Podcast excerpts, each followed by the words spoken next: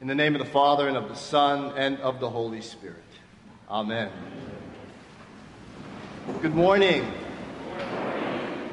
I greet you this morning in the name of our Lord and Savior Jesus Christ. And I bring you greetings on behalf of your brothers and sisters and siblings across the Episcopal Diocese of Atlanta, that is, the Episcopal Church in Middle and North Georgia. 117 worshiping congregations distributed through 75 and a half counties.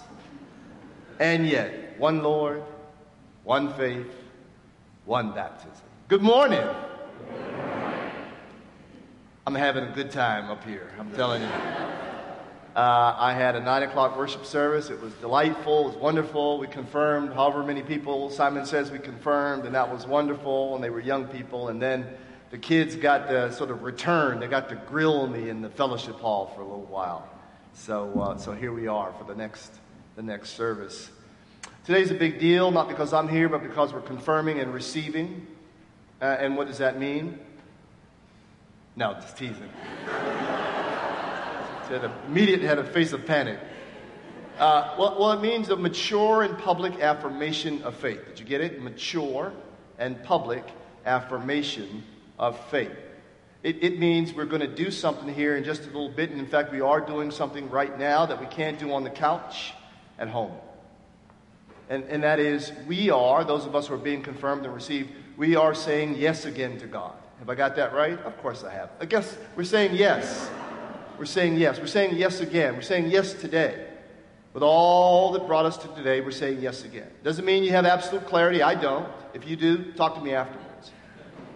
It, it just means I'm ready to say yes. I'm ready to stumble forward. One half step more braver, one half step more clearer today.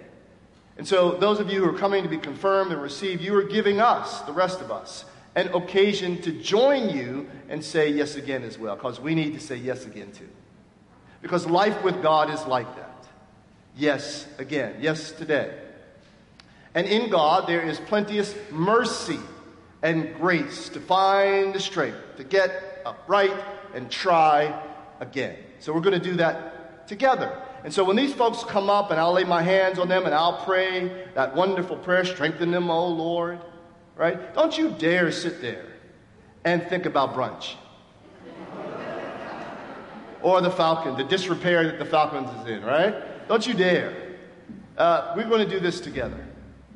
And so I invite you as well, as they come forward, to say your own quiet prayer, your own silent yes again to God. Yeah. So, so we're going to do that, and that's exciting, and that's wonderful. And, and we have this wonderful story. I love Luke. Do you like Luke? I like Matthew, Mark, and John just fine, but Luke is my favorite because Luke is a southerner. Luke tells stories. Right? Luke is your old uncle. You know that uncle? The uncle who can't help himself at Thanksgiving. He's got to tell you that same story that he told you for the last series of years. He's got to tell it to you, right? And you already know it. You can say it back to him. So Luke is that dude. Right? His encounter with Jesus just got him going. And he has these stories. And these stories are so rich. And that's why we should read the Bible.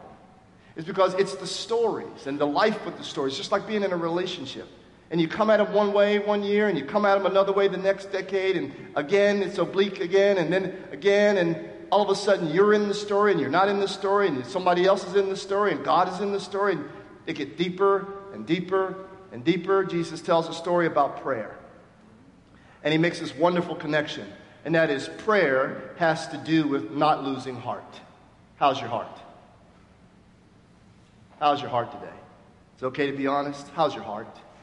I mean, did watching the debate make your heart any better? How's your heart? You watch the news, I don't care whether you take your news in the red or the blue, how's your heart? How about just your address? How's your heart at your address? How is it? Yeah, Jesus is concerned about his friends, and he wants to uh, give them a resource. He wants to add value to their life with God, and their life with service, and their life. And he says, Don't lose heart by praying, he makes that connection. Don't lose heart by praying. Now, usually in the church, when you start talking about praying, people slink down in the pews a little bit, right? Because like, well, I, I sort of pray, kind of pray. I, mean, I pray like Atlanta prays, you know, in traffic, right? Jesus, help me. And God, who the hell is this in front of me? And why the hell did it, you know? That's the way we pray in Atlanta. But th- this is an invitation to pray. There's no judgment, no condemnation, no shame in the conversation today about prayer. Just a simple invitation. Let's start at the beginning. What does the Episcopal Church believe about prayer? I'm so glad you asked. You asked such good questions. Well, it's in the back of the Book of Common Prayer. Oh, by the way, Book of Common Prayer. You see where the bar is? We think that's awfully important. We even put it on the front of a book. That you and I get gathered around the altar of prayer.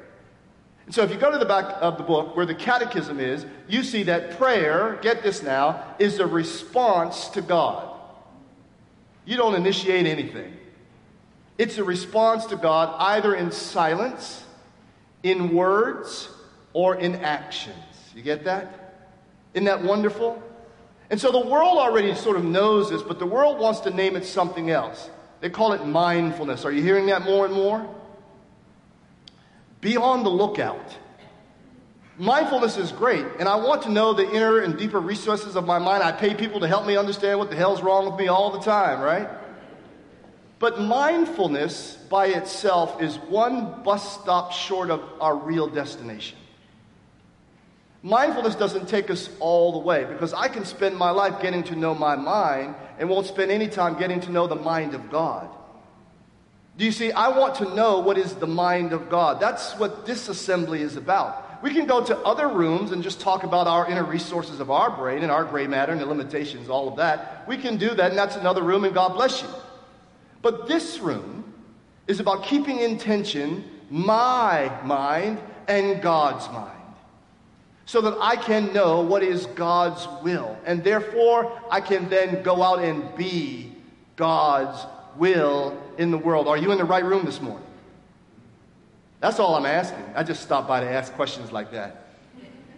Because if you're in the right room, then oh my God, what a blessing we have. We have this story where Jesus tells us about what is the nature of prayer. And he says that it is asymmetric. Where my business people at? In other words, there's no one for one ROI. It means you're going to have to pray for a while before you see any results. And it's not because God is forgetful or has amnesia or is slow of hearing. It's because prayer is a crucible for the refinement of our will. Can I take you down the road here for theology's sake? Prayer is the place I go to get the medicine I need, to also get the calibration I need, but it's also to hear the foolishness of how I pray. Are you listening to how you pray? Never ask God to do something you can do for yourself. That's what you learn in prayer. Notice this widow. She has no power in the story. The judge has all the power. She's a widow. She doesn't have a husband, but this lady has her voice. And this lady has agency. Did you get that? I mean, she is self possessed. She's not asking God to do anything for her that she cannot do for herself. She's not asking the judge to do anything for her that she cannot do for herself. She is taking it upon ourselves to partner with God. That's what we learn in prayer. Is how do I co-create reality with God?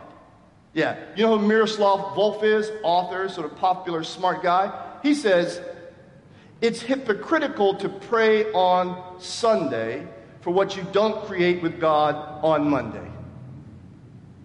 I think he's on to something. Hard to hear, but in other words, this is not the space where we just sort of leave slips of paper to God and say, There you go, I fulfilled my commitment. No, this is the place where we become our prayers. And then we launch them out into the world. This woman is a phenomenal woman. She shows us that prayer is about knocking. It's about knocking. It's about bloodying your knuckles on doors. And that is how God says the nature of prayer is. And we don't like that, but think about the people who uh, launched the Stonewall revolt, revolt so many years ago. What was their prayer? And, and now we have marriage equity. They knocked for a long time before that became a reality. In the year that I was born, I could not be your bishop. Think about the people who knocked on that door with their words and their silences and their actions, and they created something. Think about that. Right? Here's the invitation for today. We've got to pray prayers that are bigger than ourselves. Right? If you're just praying to God for brunch or a parking space outside the restaurant, good for you. But I think what we're supposed to be doing here is catching a glimpse of what God wants the world to look like and then sounding and risking sounding ridiculous enough that we give it voice. And then, having given it voice, we give it flesh and we give it blood until it becomes reality. Do you know who C.T. Vivian is? C.T. Vivian is one of the great lieutenants of Dr. King who died a couple of years ago. A holy, holy man. And I didn't understand prayer until I met him and how he put his head uh, in front of the billy club of Jim Clark in Jackson, Mississippi, because he believed in a prayer called democracy. And he believed that the vote belonged to all of us. And so he got up off his knees and put himself in harm's way so that he could create the reality that too many of us take for granted. By the way, early voting in Georgia, tomorrow. I'm talking to somebody.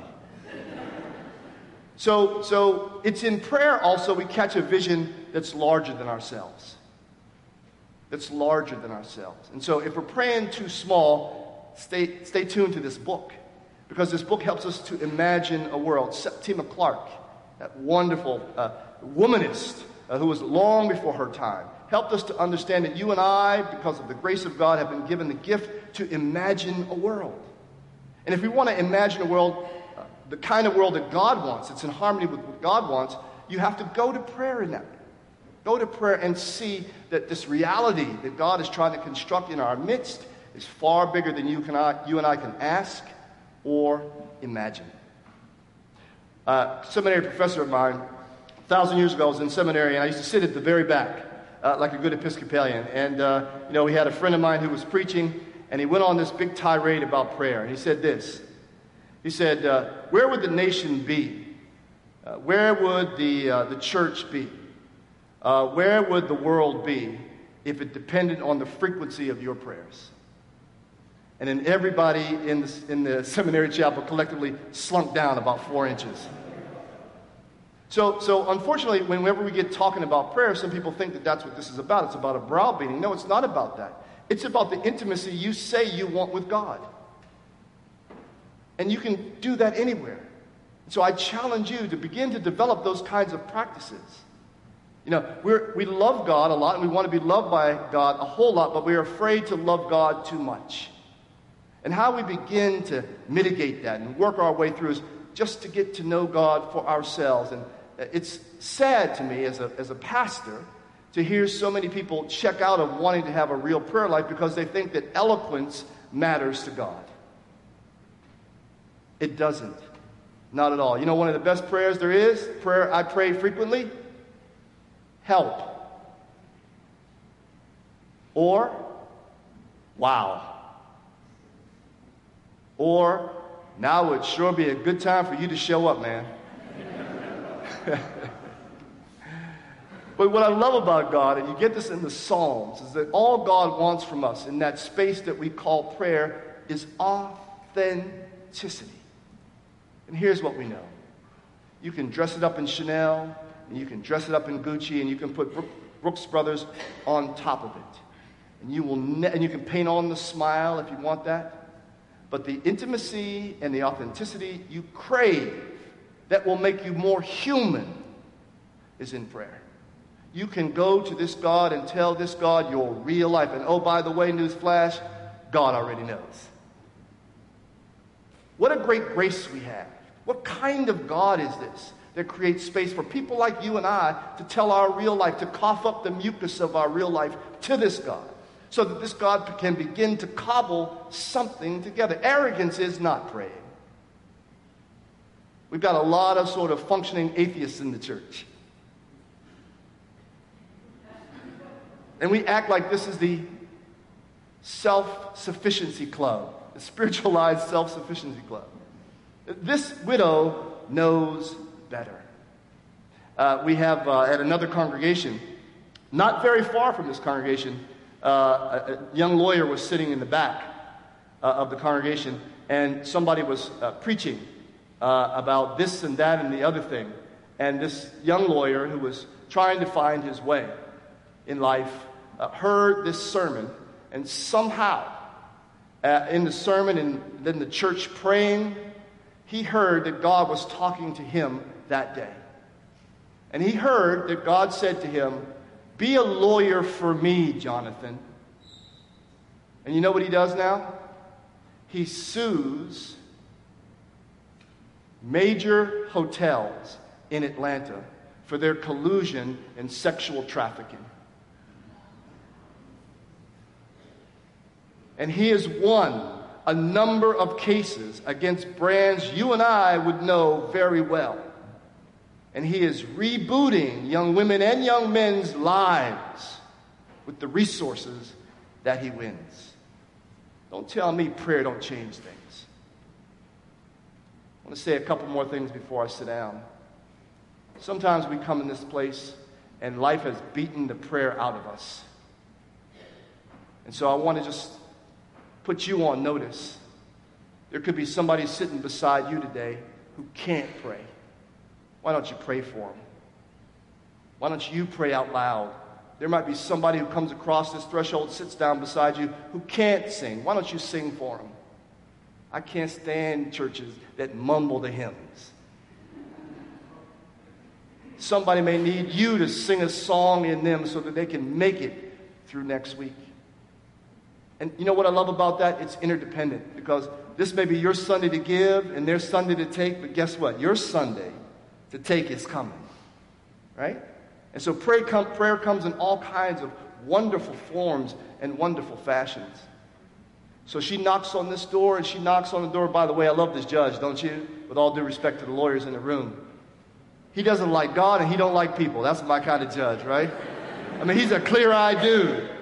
But he makes an important political decision. He says, you know what? I'm going to grant her her request because she's wearing me out. That's the translation. She's just wearing me out. Right? That's the asymmetrical nature of the thing. And so, who are you in the story? I have been the widow. I've knocked on the door. I got kids. I know how to knock on the door. Yeah? I got young adults. I know how to knock on the door. Anybody here been the stonewalling judge? I have been. If you're honest, you've been to the Stonewall and judge. But who's God in this story? And I'll leave you with that. Who's God in this story? I can tell you who God is in this story. God is the widow. And God is knocking on your heart right now. And God is knocking on my heart right now. And what does God want? Well, God just wants you to hear God's one word prayer. And it's in the text. God's one word prayer is what? Justice. Justice. All the praying, all the eloquence, all the mindfulness don't mount to a hill of beans unless it translates into you and I putting our bodies on the ground for people who are not having justice. This is what delights God justice. So today, we offer up ourselves. We say yes again to God. And we join God in God's one word prayer justice. Justice in this city, justice in this state, justice in this nation, justice in the world.